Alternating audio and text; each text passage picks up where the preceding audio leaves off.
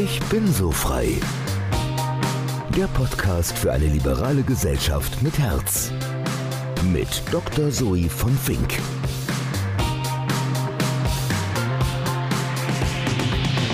Herzlich willkommen zu Ich bin so frei.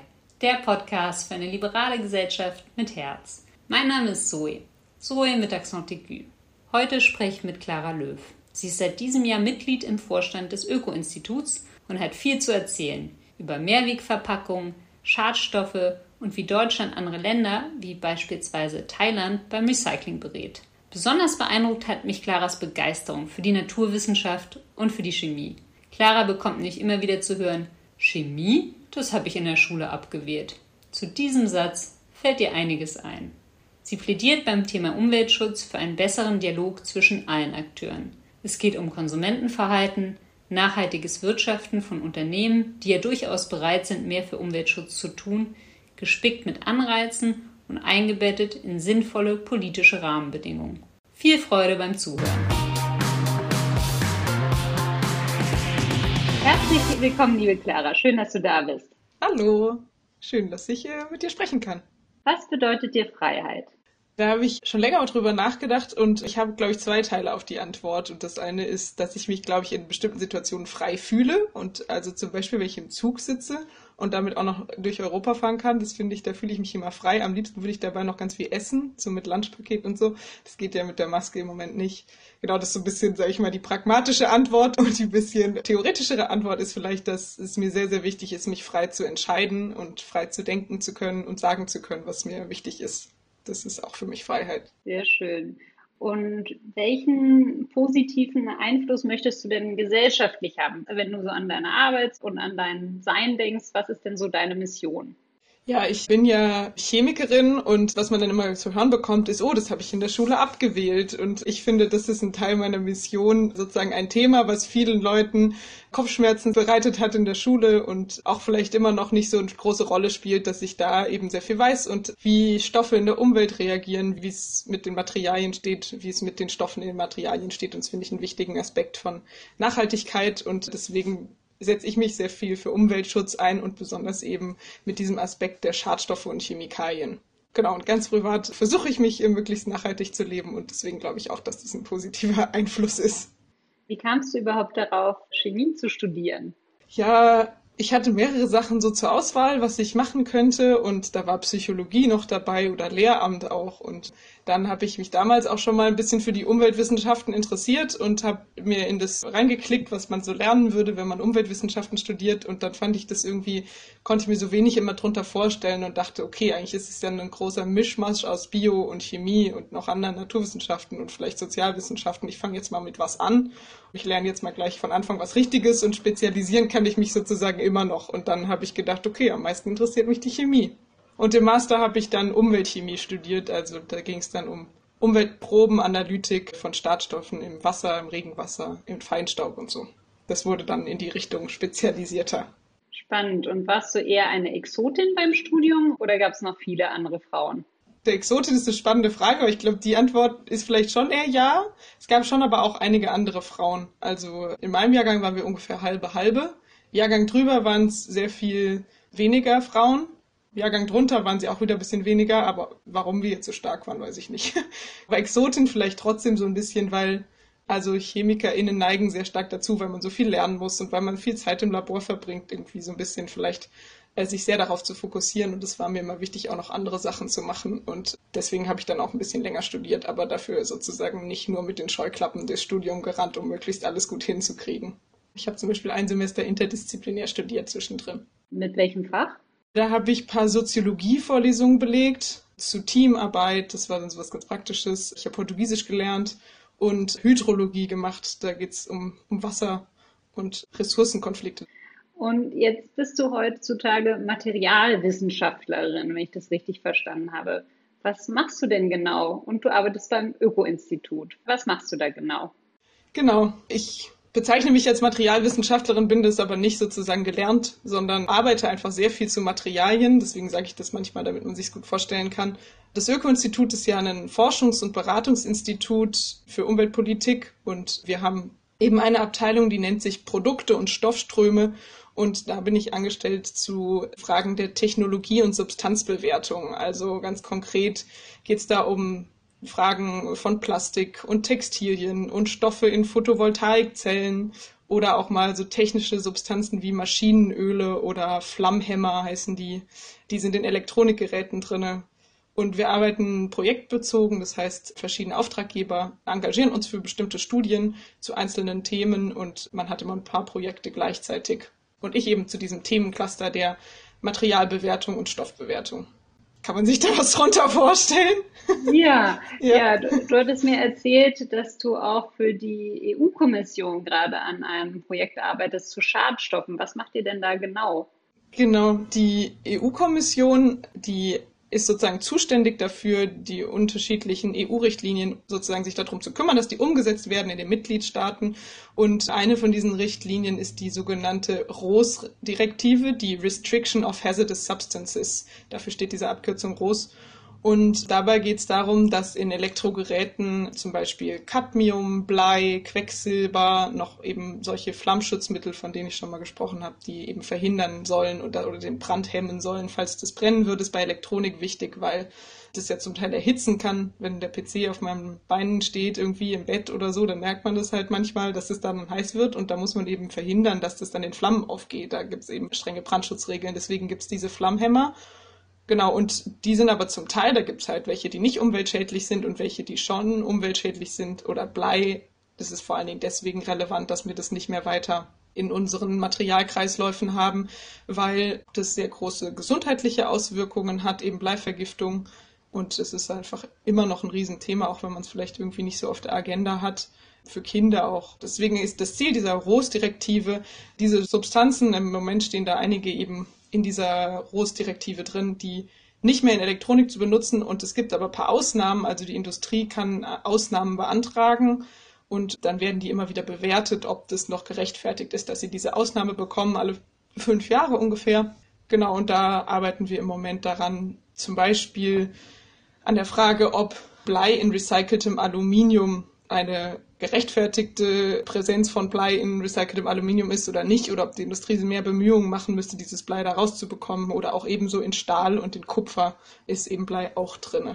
Und es wird halt verwendet in einigen größeren elektronischen Bauteilen zum Beispiel oder so. Und du bist dann dafür verantwortlich zu schauen, ob das jetzt noch angemessen ist oder nicht. Genau, also ich bin da sozusagen Sachbearbeiterin. Das funktioniert so, dass sie einen Antrag stellen. Das sind mehrere Seiten lang. Den muss man prüfen, ob man den versteht, ob da genug Informationen drin stehen, auf der Grundlage derer man das bewerten kann. Und dann schreibt man nochmal Nachfragen an den antragstellenden Unternehmen oder Verbände. Und dann beantworten die die, dann muss man wieder prüfen, hat man jetzt genug Wissen? Und dann gibt's noch eine sogenannte Stakeholder Consultation bei der eben auch die zum Beispiel Konkurrenzunternehmen gefragt werden, aber auch die Mitgliedstaaten der EU oder bestimmte zum Beispiel Umweltbehörden können da eingeben und, und eben ihre Meinung zu dem Thema einreichen, ob das gerechtfertigt ist oder nicht. Dann wertet man das auch alles aus und benutzt eben alle diese Argumente, um zu entscheiden, ob die weiter eine Ausnahme bekommen für diese Anwendung oder nicht. Spannend. Und jetzt vielleicht zu einem Beispiel, was vielleicht greifbarer ist für den Otto-Normalverbraucher und zwar Verpackungsmaterial. Da hast du ja auch einen sehr positiven Einfluss. Wir haben jetzt während der Pandemie auch erlebt, dass wir unglaublich viele Verpackungen verbrauchen bei diesen ganzen Takeaway-Sachen. Und jetzt gibt es anscheinend ein neues Verpackungsgesetz. Kannst du uns ein bisschen mehr über den Kontext erzählen? Wie kam es dazu? Was hat es für Auswirkungen? Und ja, was bedeutet das? Und was ist deine Rolle dabei? Ja, das Verpackungsgesetz ist am 3. Juli in Kraft getreten, also das neue Verpackungsgesetz. Wir hatten auch schon vorher eins, das ist die Novelle sozusagen. Und auf der EU-Ebene gibt es zwei Sorten von Richtlinien oder von Gesetzestexten, die, die sozusagen sofort gelten, die für alle Mitgliedstaaten gleich gelten. Und dann gibt es noch die, die man als Mitgliedstaat so ein bisschen Variabilität hat, wie man das wirklich umsetzt. Und dazu gehört die Single-Use Plastics Directive, also die Einwegplastikrichtlinie.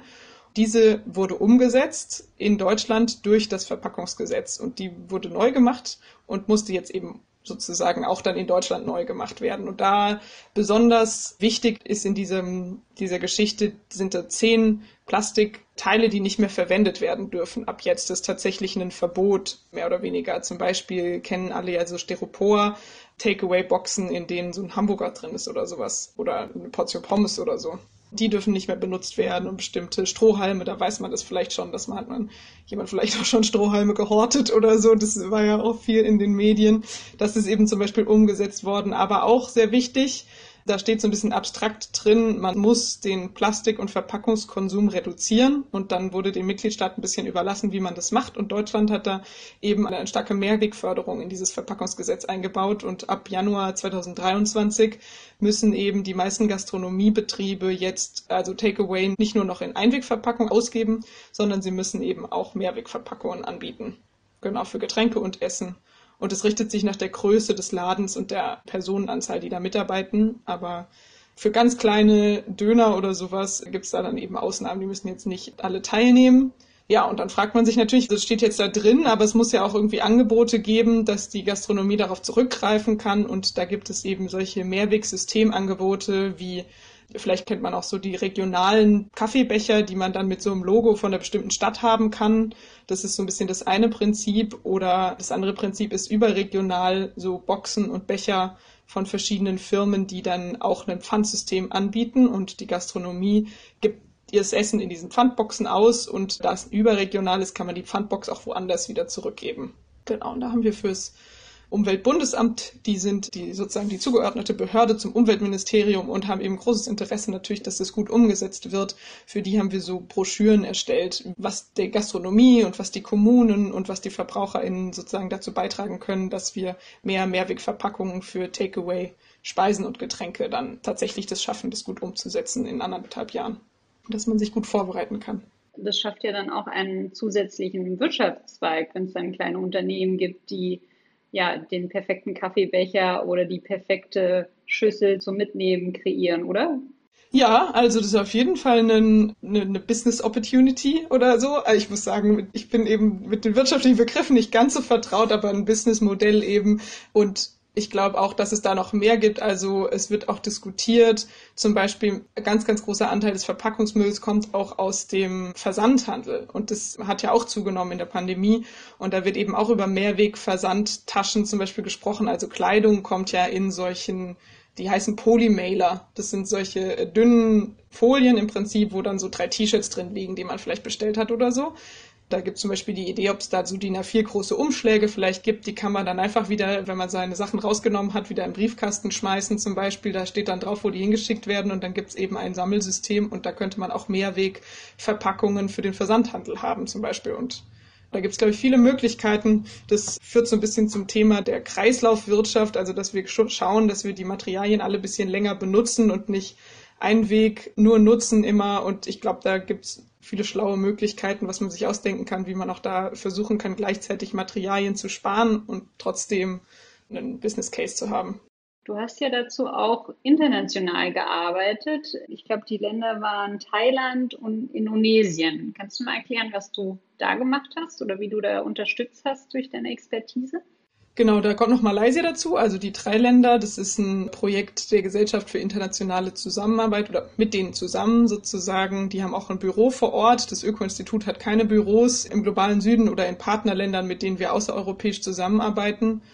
Und das Projekt läuft auch noch. Also wir sind genau in der Hälfte im Moment tatsächlich. Und wir versuchen, die Länder zu unterstützen, eben auch ihre Plastikproblematik so ein bisschen in den Griff zu bekommen. Und da gibt's sozusagen eigentlich zwei Ansatzpunkte. Das eine ist, wie wird der Müll, den es eigentlich sehr viel gibt, und wie wird der behandelt? Also wie wird der sortiert und gesammelt oder erst gesammelt, dann sortiert natürlich und recycelt oder nicht und verbrannt oder nicht oder auf eine Deponie gebracht oder nicht und wie jeweils müssen da die technologischen Strukturen vorhanden sein das, was wir Downstream nennen, sozusagen am Ende der Lebenszykluskette von einem Produkt. Und dann gibt es einen sogenannten Upstream Approach und der ist für uns sehr wichtig in diesem Projekt. Also, dass wir schon am Anfang versuchen, bei der Gestaltung von Produkten und auch auf der Konsumebene und auf der Herstellungsebene anzulegen in einem Produkt, dass insgesamt weniger Material damit verbraucht wird oder dass wir weniger Abfall produzieren. Also Ganz konkret heißt es zum Beispiel bei Verpackungsbestandteilen, also bei PET-Flaschen, PET-Flaschen,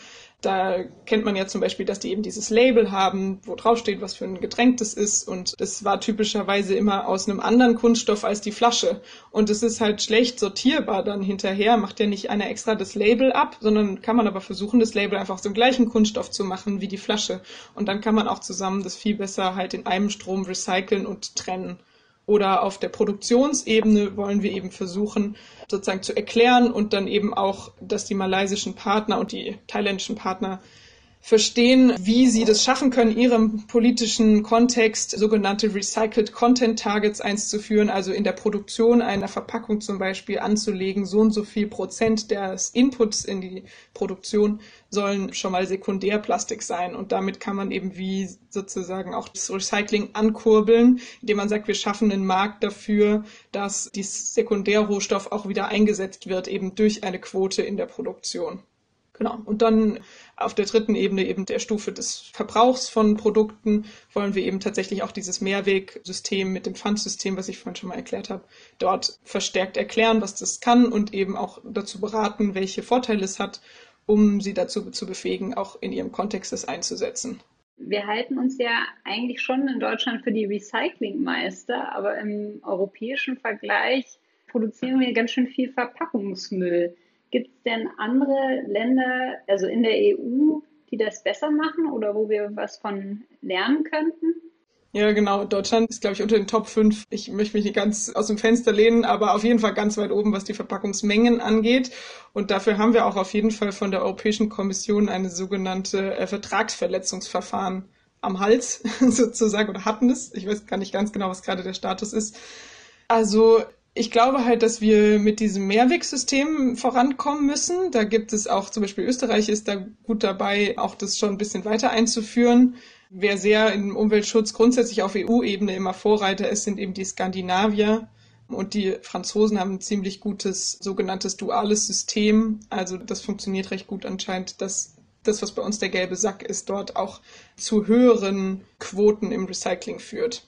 Und dann muss man halt einfach sagen, dass sozusagen Recycling eigentlich nicht alles ist, weil, wie ich gerade gesagt habe, ist es ja am Ende vom Lebenszyklus schon. Wir müssen eigentlich versuchen, am Anfang vom Lebenszyklus zu schaffen, da schon dran zu denken, dass wir am Ende Müll produzieren und weil Recycling auch immer CO2-Emissionen zum Beispiel ausstößt, also wenn wir es wieder schmelzen müssen, das Plastik, damit wir neu durch mechanisches Recycling neue Kunststoffgranulat herstellen können. Und wenn wir es einfach auch das Recycling schon vermeiden könnten, indem wir halt weniger benutzen oder zum Beispiel andere Arten von Verpackungen, die man halt auch häufiger benutzen kann. Genau, wäre das eben auch schon von Vorteil. Und das versucht die Single-Use Plastics Directive und auch jetzt im Laufe des Jahres wird auch noch die äh, Packaging und Packaging Waste Directive äh, diskutiert. Da gibt es ganz spannende Forderungen, wie wir sozusagen den Verpackungsmüll europäischer Ebene sozusagen wieder in den Griff kriegen können. Zum Beispiel auch wird diskutiert ein Waste Generation Limit, also dass man vielleicht Obergrenzenquoten setzt auch dafür, wie viel Verpackungsmüll überhaupt ist denn, sag ich mal, möglich. So ein bisschen wie mit dem CO2-Budget von den Verfassungsrichtern jetzt in dem sehr, sehr wichtigen Klimaschutzentscheidungen des Bundesverfassungsgerichts. Die haben ja auch mit so einem Budget gerechnet und gesagt, so und so viel ist da, so viel kann man ausstoßen, damit man das Zwei-Grad-Ziel erreicht. Wie können wir es irgendwie verteilen? Und eben deswegen gibt es jetzt vielleicht auch Möglichkeiten, über sowas zu reden, wenn es um Materialien geht. Wie viel darf man fördern oder so? Oder benutzen insgesamt? Hätten die Unternehmen denn nicht selber Anreiz genug, Materialien zu sparen oder so von Anfang an zu denken, dass sie alles wieder benutzen könnten? Doch, doch, das ist ein total guter Punkt, weil ich glaube auch, dass wir da auf dem Weg gerade dahin sind. Vor einem Jahr, bisschen mehr als einem Jahr, wurde das auch auf EU-Ebene die sogenannte Circular Economy Strategie veröffentlicht. Es geht eben darum, alle Materialien mehr im Kreis zu führen und sozusagen Material zu sparen tatsächlich. Und ich glaube, dass da spätestens seitdem sehr stark auch die ähm, Awareness ich arbeite zudem so viel auf Englisch, dass mir die Begriffe dann manchmal nur auf Englisch einfallen, aber dass da das Bewusstsein, äh, Bewusstsein dafür da ist, dass einfach die Erde endlich ist. Ne? Also so wie wir das halt für die maximalen CO2-Emissionen wissen, so, so gibt's immer auch so einen Earth Day, oder so ein World Earth Day, der sozusagen sagt, auf wie vielen Erden wir ja gerade leben, sozusagen von unserem Materialverbrauch. Und was Anreize für die Unternehmen angeht, frage ich mich so immer so ein bisschen, wie gut kooperieren die? Und ich sehe das auch auf jeden Fall als eine Lücke, wie man auch besser sozusagen diese Supply Chains organisieren könnte, dass man eben einfach mehr miteinander redet. Was braucht ihr wirklich? Braucht ihr den Typ Verpackung? Geht's auch irgendwie ohne? Können wir irgendwie besser zusammenarbeiten und dadurch besser was sparen, was eigentlich sonst was sozusagen ein bisschen auf der Strecke bleibt, was eigentlich keiner braucht, aber wir haben halt noch nie drüber geredet oder so. Also das ist für mich schon ein wesentlicher Schlüssel. Ich habe auch das Gefühl, die Unternehmen sind dann teilweise weiter als die Politik und die wollen ja auch einen nachhaltigen Business haben ja, wären einfach bereit, schon irgendwie von Anfang an mitzudenken, aber vielleicht mangelt es dann an Beratung. Habt ihr denn auch Kontakt zu Unternehmen oder läuft es jetzt nur über die öffentliche Hand? Nee, nee, nee. Wir haben auf jeden Fall auch Unternehmensprojekte, in denen bin ich im Moment nicht so stark eingesetzt. Deswegen ist vielleicht mein Fokus sozusagen da ein bisschen verschoben. Aber gerade mit der Photovoltaikbranche arbeiten wir jetzt zusammen. Die haben natürlich auch einen hohen Business Case in den, in den erneuerbaren Energien. Also man sagt ja so ein bisschen, dass sich Maßnahmen im Umweltschutz in so drei Kategorien einteilen lassen. Also das sind eher so kooperative Maßnahmen, das sind so Selbstverpflichtungserklärungen der Unternehmen, was ja schon viel gemacht wird. Und dann gibt es eben ordnungsrechtliche Maßnahmen, die sozusagen Grenzwerte zum Beispiel sind halt im Umweltschutz da sehr wichtig, aber auch bestimmte Verbote, wie jetzt diese zehn bestimmten Plastikgegenstände, die durch die Single-Use Plastics Directive verboten sind. Und dann kommen eben auch noch Anreize und Steuern ins Gespräch, wie zum Beispiel die CO2-Steuer. Und ich glaube einfach, und dann haben natürlich die Verbraucher auch noch eine Riesenrolle, und ich glaube, dass eigentlich im Moment noch so ein bisschen die Koordinierung fehlt, dieser ganzen willensstarken Leute. Es gibt ja auch in der Politik willensstarke Leute und, und Verbraucher, die was wirklich reißen wollen und Unternehmen, die was reißen wollen. Und im Moment, finde ich, gibt es da nicht so gute Koordination bezüglich dessen, dass man zusammen eigentlich stärker wäre das hat auch wieder was mit Kommunikation zu tun, sozusagen, ne? auch über die unterschiedlichen so Denkweisen hinaus hinweg, dass man auch als Verbraucher sich mit den Unternehmen unterhält oder genau die Unternehmen sich mit der Politik unterhalten und so weiter. Also meinst jeder Einzelne als Verbraucher könnte auch noch mehr Feedback geben an die Unternehmen, damit die sich anpassen oder wie meinst du das?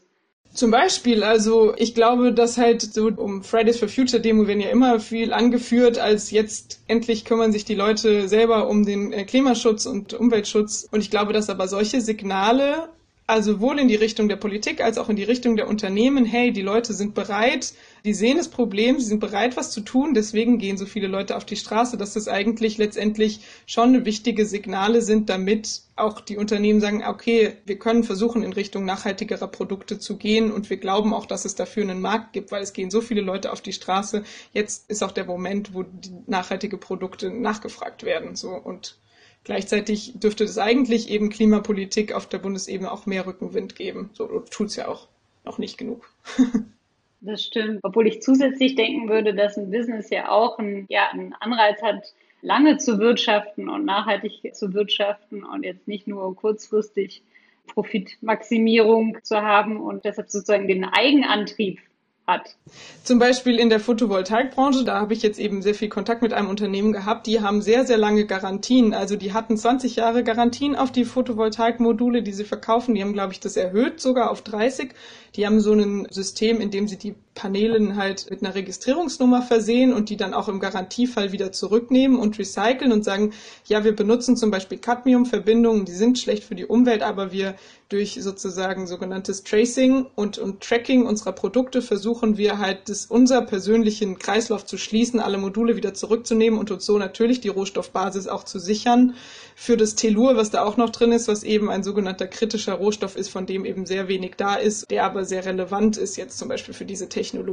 Also da ist auf jeden Fall, glaube ich, ein starker Treiber dafür, dass sie sich so sehr auch für das Recycling dieser Photovoltaik-Panels einsetzen, dass sie eben dieses Tellur auch wieder zurückkriegen, damit sie es neu einsetzen können in den neuen Panels.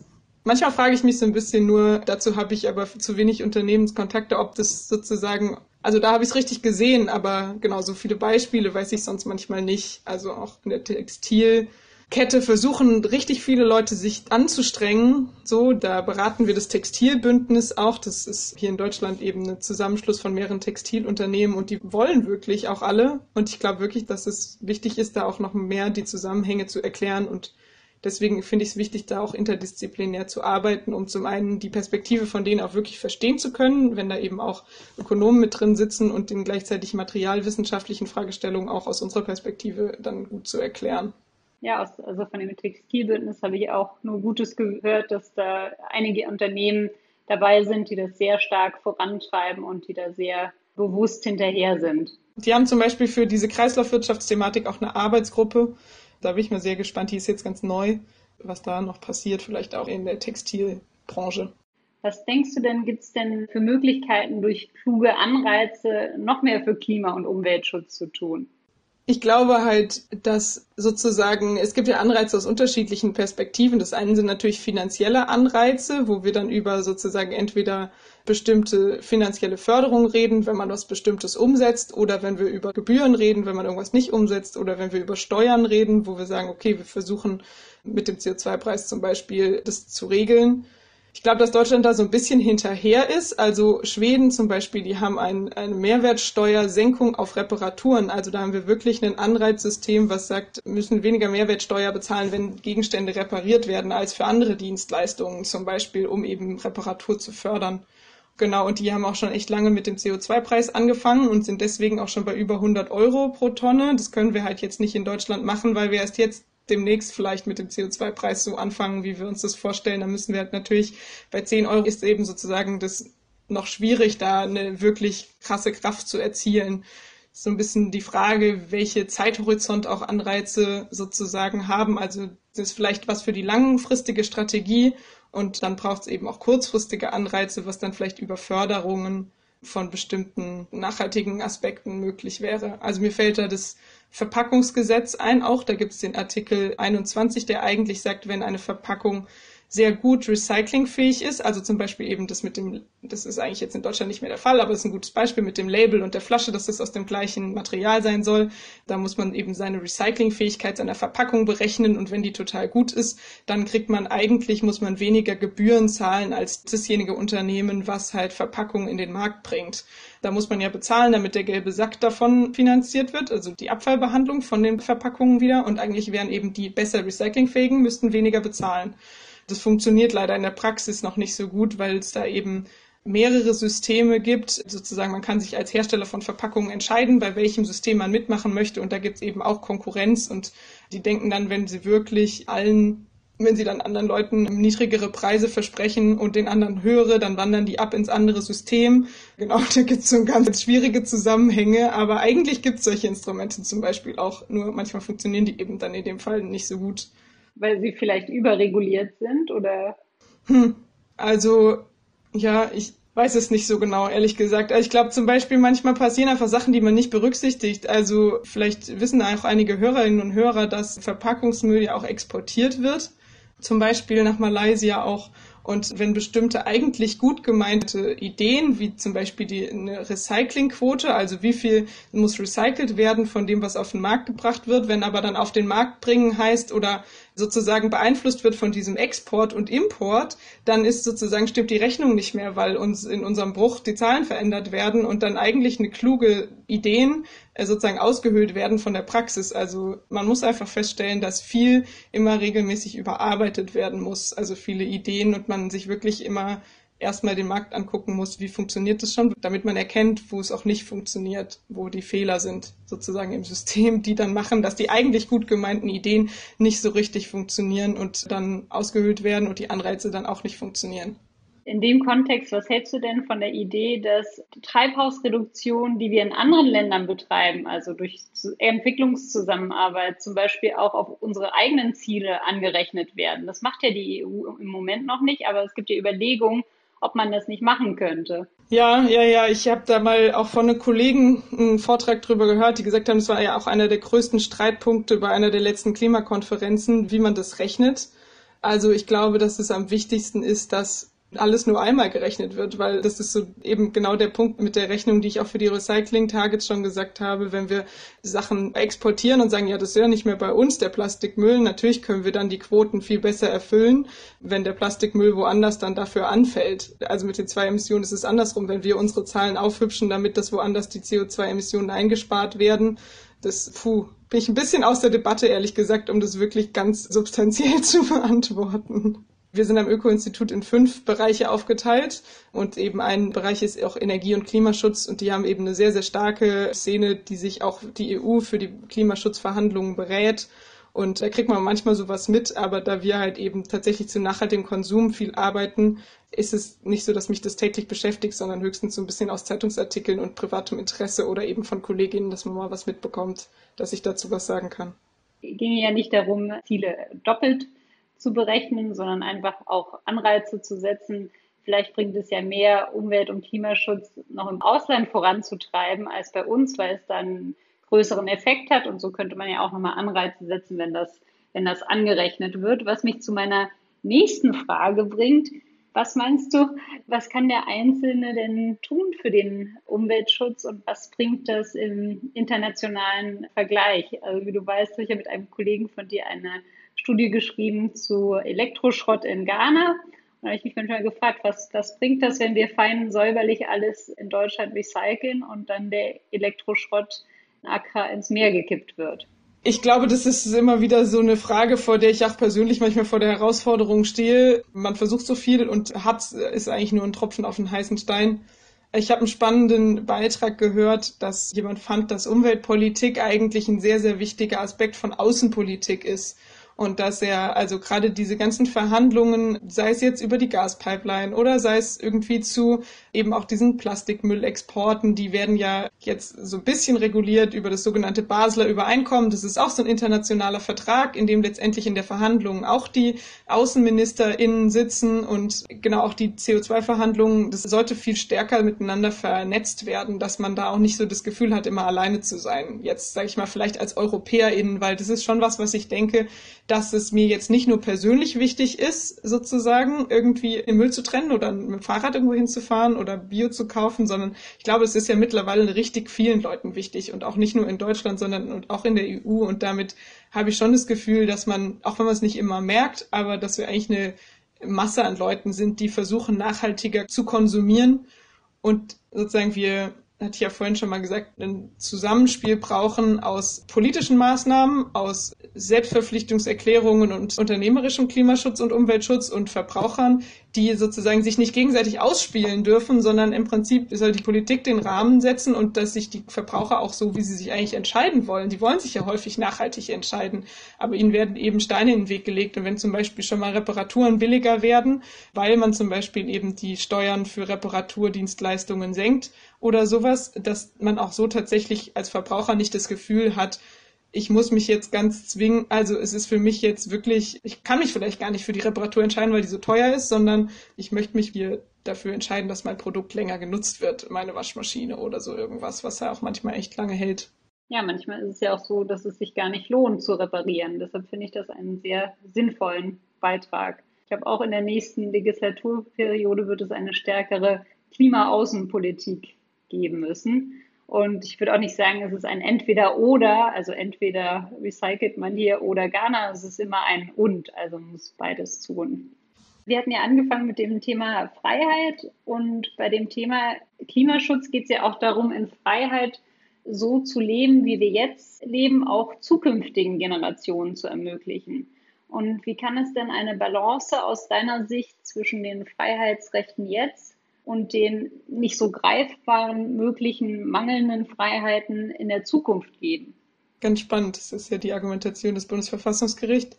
Ich glaube, wenn man sozusagen in die Zukunft guckt, dann macht es ja meistens auch Sinn, nochmal in die Vergangenheit zu gucken. Und da gibt es einen ganz spannenden Trend im Prinzip, oder was heißt spannend, seit den 50er Jahren, also seit dem Ende des Zweiten Weltkriegs und sozusagen den direkten Folgen, gibt es sowas, was sich in der Wissenschaft manchmal The Great Acceleration nennt, also eine ganz schön krasse Beschleunigung. Extrem viele Kurven sind seitdem exponentiell angestiegen, was ja jeder weiß seit der Corona-Pandemie, was exponentielles Wachstum bedeutet sozusagen. Genau, der Papierverbrauch, jegliches anderes Materialverbrauch, Stromverbräuche und so weiter. Und es ist einfach immer weiter gestiegen und so ein bisschen wie wenn man beim Auto beschleunigt und denkt, ah ja, ich fahre jetzt gleich 120 und dann beschleunigt man und fährt dann doch 130 und muss wieder so ein bisschen abbremsen sozusagen. So glaube ich, sind wir im Moment in der Phase, wo wir feststellen, dass wir über die 120 hinaus beschleunigt haben. So, dass sozusagen, ich habe einen Podcast von dir gehört, von jemandem anders, der sagte, was ist für ihn Freiheit? Und da wurde auch der Aspekt genannt, dass eben Freiheit ist auch die Freiheit der anderen zu berücksichtigen, also sich in dem Maße zu verhalten, dass es nicht die Freiheit der anderen einschränkt. Und ich finde genau, das ist so abstrakt mit diesem Bundesverfassungsgerichtsurteil und den Freiheitsrechten der zukünftigen Generationen. Aber ich glaube, im Endeffekt ist es das, was wir jeden Tag vielleicht auch versuchen, wenn wir versuchen, nett alle zusammenzuleben, sozusagen. Ne? Also. Wie kann man das dann noch greifbarer machen für Menschen jetzt, dass sie sich nicht in ihrer Freiheit gegängelt fühlen? Ja, also ich würde mich halt eigentlich sozusagen ganz privat mal manchmal gerne mit Menschen unterhalten, die das Gefühl haben, dass sie sich gerade in ihrer Freiheit irgendwie eingeschränkt fühlen. Manchmal weiß ich gar nicht so ganz, was das für Freiheiten betrifft. Wenn wir zum Beispiel halt Fleischkonsum nehmen, ist ja so ein ganz typisches Thema, wo man sagt, irgendwie eigentlich müsste man weniger konsumieren, weil dadurch können wir viel CO2-Emissionen sparen oder so. Also ich finde, da muss man halt nicht ganz so rigoros sein von jedem fordern, dass er gleich Veganer wird. Aber ich glaube, mit jemandem zu diskutieren, zu sagen, hey, ist weniger Fleisch essen vielleicht auch eine Option und da in der eins zu eins Gespräch mit Leuten wirklich auch zu versuchen zu erklären, warum, erfordert wahrscheinlich von allen denjenigen von uns, die überzeugt sind, dass wir halt Klimaschutz brauchen und dass wir uns jetzt vielleicht ein bisschen an den Lebensstil, an den wir uns gewöhnt haben, von dem uns wieder so einen Ticken abgewöhnen müssen, ist es so ein bisschen die Aufgabe von allen, vielleicht in der Kommunikation mit jedem, mit jeder, die man so trifft, das anzusprechen. Aber ich glaube, dass es nicht völliges Unverständnis dafür gibt und, und jemand vielleicht also dann sagt, ja, okay, ich kann mich jetzt nicht drauf, also man kann ja auch mal mit fünf Tagen Fleisch die Woche anfangen, wenn man vorher sieben gegessen hat. Und wenn jemand sagt, ich habe immer drei gegessen, dann sagt man, okay, ist doch wunderbar. Also wir versuchen ja einfach alle einen Beitrag zu leisten. Ich finde, da muss man nicht von allen dann die hundertprozentige Umstellung irgendwie fordern, sondern so wie immer kann und muss es alles graduell sein und jeder kann und darf so viel geben, wie er kann. Ich glaube, es ist nur wichtig, dass man sich bemüht, so ein bisschen. Ne? Und dass man es halt nicht versteht, als dass man sich eingeschränkt fühlt, sondern dass man versteht, auch welchen großen Beitrag das tatsächlich leistet. Ich persönlich, ich fühle mich gut, wenn ich nachhaltig lebe und dann geht es mir schon irgendwie besser, wenn ich weiß, ich kann.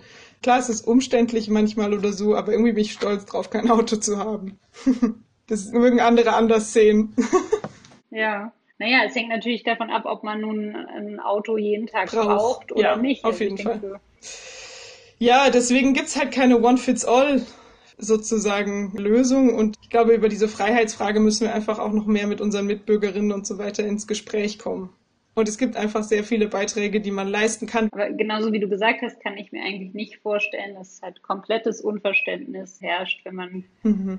Auf jemanden zugehen würde, um zu sagen, ja, Fleischverbrauch vielleicht ein bisschen reduzieren oder schauen, dass man ja weniger, aber dafür Allein schon, dass zum Beispiel halt Hühnchenfleisch so viel weniger CO2 verbraucht als Rindfleisch. Also das wissen ja auch schon viele nicht. Vielleicht essen sogar viele Leute gerne Hühnchen, sagen ja, ach so, wenn ich schon so einfach einen Beitrag leisten kann, dann warum nicht? Also, ne, so, ich glaube, das sind die kleinen Schritte, wo man auch helfen kann, als jemand, der, der sich damit viel beschäftigt. Naja gut, dann wissen die Hörer das, das wenigstens jetzt. Vielleicht kennst du ja das Buch von Juli C. über Menschen. Und da hat sie einen, ihren Freund, den Robert, den Klimaaktivisten. Und der geht ihr teilweise so auf den Keks mit seiner Obsession, dass Dora, so die Hauptdarstellerin, Genugtuung verspürt, eine Pfandflasche in den Restmüll zu werfen. Kannst du das nachvollziehen? Also es gibt ja teilweise gesellschaftlich auch ein bisschen so eine Trotzreaktion, weil, sagen, die Grünbewegung auch so ideologisch ist. Oder wie dieser Klimaaktivist Robert in dem Roman. Ja, ich finde gut, dass die Frage sozusagen auch ganz am Ende kommt, weil sie eigentlich letztendlich mit dieser Frage der Freiheit, wo wir am Anfang angefangen haben, so viel zu tun hat. Ich glaube, dass sie sich halt sehr in ihrer Freiheit eingeschränkt fühlt durch den Aktivisten. Ne? Also, dass sie sagt, ich würde mich ja vielleicht sogar dafür entscheiden, die Pfandflasche in Pfandautomaten zu bringen, aber weil die Person mich so nervt, mache ich es jetzt nicht und verspüre da Genugtuung. Und ich glaube, das ist halt eine psychologische Dimension, sozusagen, die im Umweltschutz halt nicht vernachlässigt werden darf, dass wir halt alle aufeinander einwirken. Und nachvollziehen kann ich das schon, das so ein bisschen mit der Häme und jemand mal eins reinzahlen wollen und so, das gibt's wahrscheinlich überall und jetzt nicht nur mit der Pfandflasche, sondern ich gehe jetzt in den und den Restaurant, weil das letzte Mal hat mich der und der Kellner da schlecht bedient. Ich glaube, das ist menschlich, dass man das fühlt. Kann man da aus deiner Perspektive heraus vielleicht etwas dagegen tun, damit Menschen dann nicht sich so gegängelt fühlen und dann so trotzig reagieren und die Pfandflasche dann im Restmüll landet? Ja, also ich meine, wenn sie, wenn sie sozusagen Umwelteinflüsse, also der Hauptcharakter, ne, nur Umwelteinflüsse durch diesen anderen Aktivisten hat und sozusagen das für sie sonst in ihrem Leben keine Rolle spielt und sie dann nicht irgendwie sozusagen auch noch ausgleichende Stimmen hat, dann ist es einfach sozusagen, dann landen die in ihrer Zweierbeziehung irgendwie wahrscheinlich einfach so ein bisschen in der Einbahnstraße. Und deswegen glaube ich aber, dass es einfach sinnvoll ist, mit verschiedenen Meinungen zu reden und, und dann auch zu hören von, also zum Beispiel, bevor man über jemanden ärgert oder über, weiß ich nicht, die idealistische Grünbewegung ärgert, sich zu fragen, irgendwie nochmal einen Schritt zurückzutreten. Das schafft man natürlich nicht. Es ist sehr viel Selbstdisziplin bei sowas dabei ich glaube, viele Probleme eben lassen sich mit mehr Erklärung, warum das sinnvoll ist, dass auch eine Pfandflasche im Restmüll auch jetzt kein Drama ist. So. Also finde ich, wenn man richtig wütend ist, dann macht man das halt mal. Dann macht man auch viele andere dumme Sachen manchmal so, ne? Aber solange sie das nicht mit jeder Pfandflasche macht, bin ich da so ein bisschen pragmatisch und denke mir, es ist einfach nur sinnvoll, sich, glaube ich, unterschiedliche Meinungen abzuholen. Anscheinend macht sie es dann auch nur, wenn sie, wenn sie wütend ist. Abschließend habe ich dann noch eine Frage. Wie blickst du denn in die Zukunft? Ja, das hängt immer sehr von meiner Laune ab, aber so ganz nüchtern denke ich manchmal, blicke ich nicht so positiv in die Zukunft, wenn ich mir angucke, dass halt 2050, bis dahin sollen wir ja die CO2-Emissionen wesentlich unter zwei Grad reduziert haben. Wenn ich mir denke, boah, ob wir das noch schaffen, dann bin ich irgendwie so ein bisschen pessimistisch. Auf der anderen Seite haben wir ja jetzt mit Flatten the Curve und so Sachen auch schon viele Maßnahmen gelernt, wie wir exponentiellem Wachstum sozusagen entgegenwirken. Und ich hoffe, dass wir als Menschheit sozusagen noch nie ist irgendwas immer größer geworden und nur in die Decke gestiegen, sondern ich hoffe einfach, dass wir es schaffen, an der richtigen Stelle alle Flatten the Curve irgendwie uns zu bemühen, sozusagen, dass wir das schaffen. Und dann bin ich auch manchmal ganz positiv, wenn ich das wieder mir vor Augen halte, dass die Menschheit ja eigentlich ganz klug ist. Und dass sie sich schon hoffentlich nicht selber ins Verderben stößt mit den über zwei Grad bis 2050. Ja, jetzt nochmal ganz kurz, was meinst du mit Flatten the Curve? Wir haben ja im Prinzip einfach immer weiter steigende CO2-Emissionen oder beziehungsweise es ist ja nicht so, dass sie sie genug abflachen im Moment. Und wenn wir halt sagen würden, so, hey, wir bemühen es alle, so wie wir uns alle letzten April oder sowas 2020 bemüht haben, dass wir es schaffen, dass die Corona-Infektionen da nicht ins Ermessliche steigen, so können wir uns eigentlich ja auch bemühen, dass wir die CO2-Emissionen wirklich runterkriegen, die Kurve sozusagen, so meine ich das. Das ist doch ein, ein sehr schönes Schlusswort, also doch ein bisschen Optimismus am Ende. Vielen Dank, liebe Clara, für das Gespräch und dass du hier warst.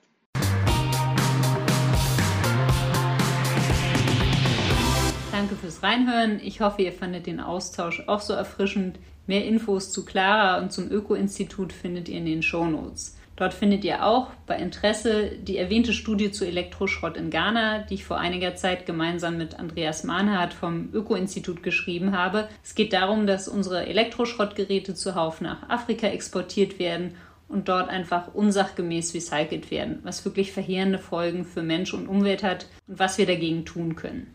Nächste Woche geht es um was ganz anderes und zwar widme ich mich gemeinsam mit der Gründerin und Beraterin für Unternehmenskulturen Susanne May dem Thema Chancengleichheit und Kulturveränderung. Es geht um Kulturveränderung im Unternehmen und Organisationen. Also wie schaffe ich eine positive Arbeitsatmosphäre, sodass Menschen gerne zur Arbeit gehen?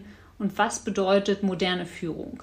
Also eigentlich ein Thema, was fast jede oder jeden betrifft. Bis nächste Woche.